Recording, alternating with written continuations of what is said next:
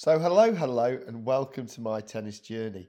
This is really an impromptu but uh, episode because I've found out that I have won the Derbyshire Tennis Development Coach of the Year in the Derbyshire Tennis Awards, which I'm really excited about. So, firstly, thank you very much for uh, those people who nominated me.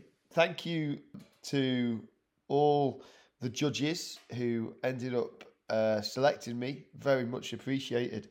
Um, you know, as you know, my, my mission is to get as many people as possible uh, playing our brilliant sport. And I've been, I've absolutely loved introducing people of all ages to the game of tennis. And I've loved doing that at the schools I'm working in. I've loved doing it at Church Broughton.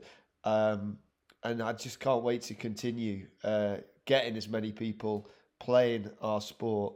It's been brilliant working with the Derbyshire uh, tennis squads, uh, the under 10s, the under 9s, and, and, and the under 8s a little bit too. You know, it's fantastic to see people moving through the game to that next level.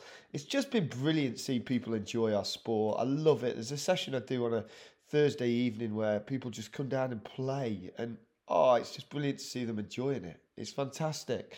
Um, so yeah, I'm going to keep on spreading the word about tennis. Um, thank you for each and every one of you for listening about my journey and for supporting me on my journey. Um, I've got a few ideas up my sleeve which will be coming uh, evident over the next few weeks, uh, which will really exciting and will hopefully get even more people playing the game. Uh, so watch this space for that sort of thing.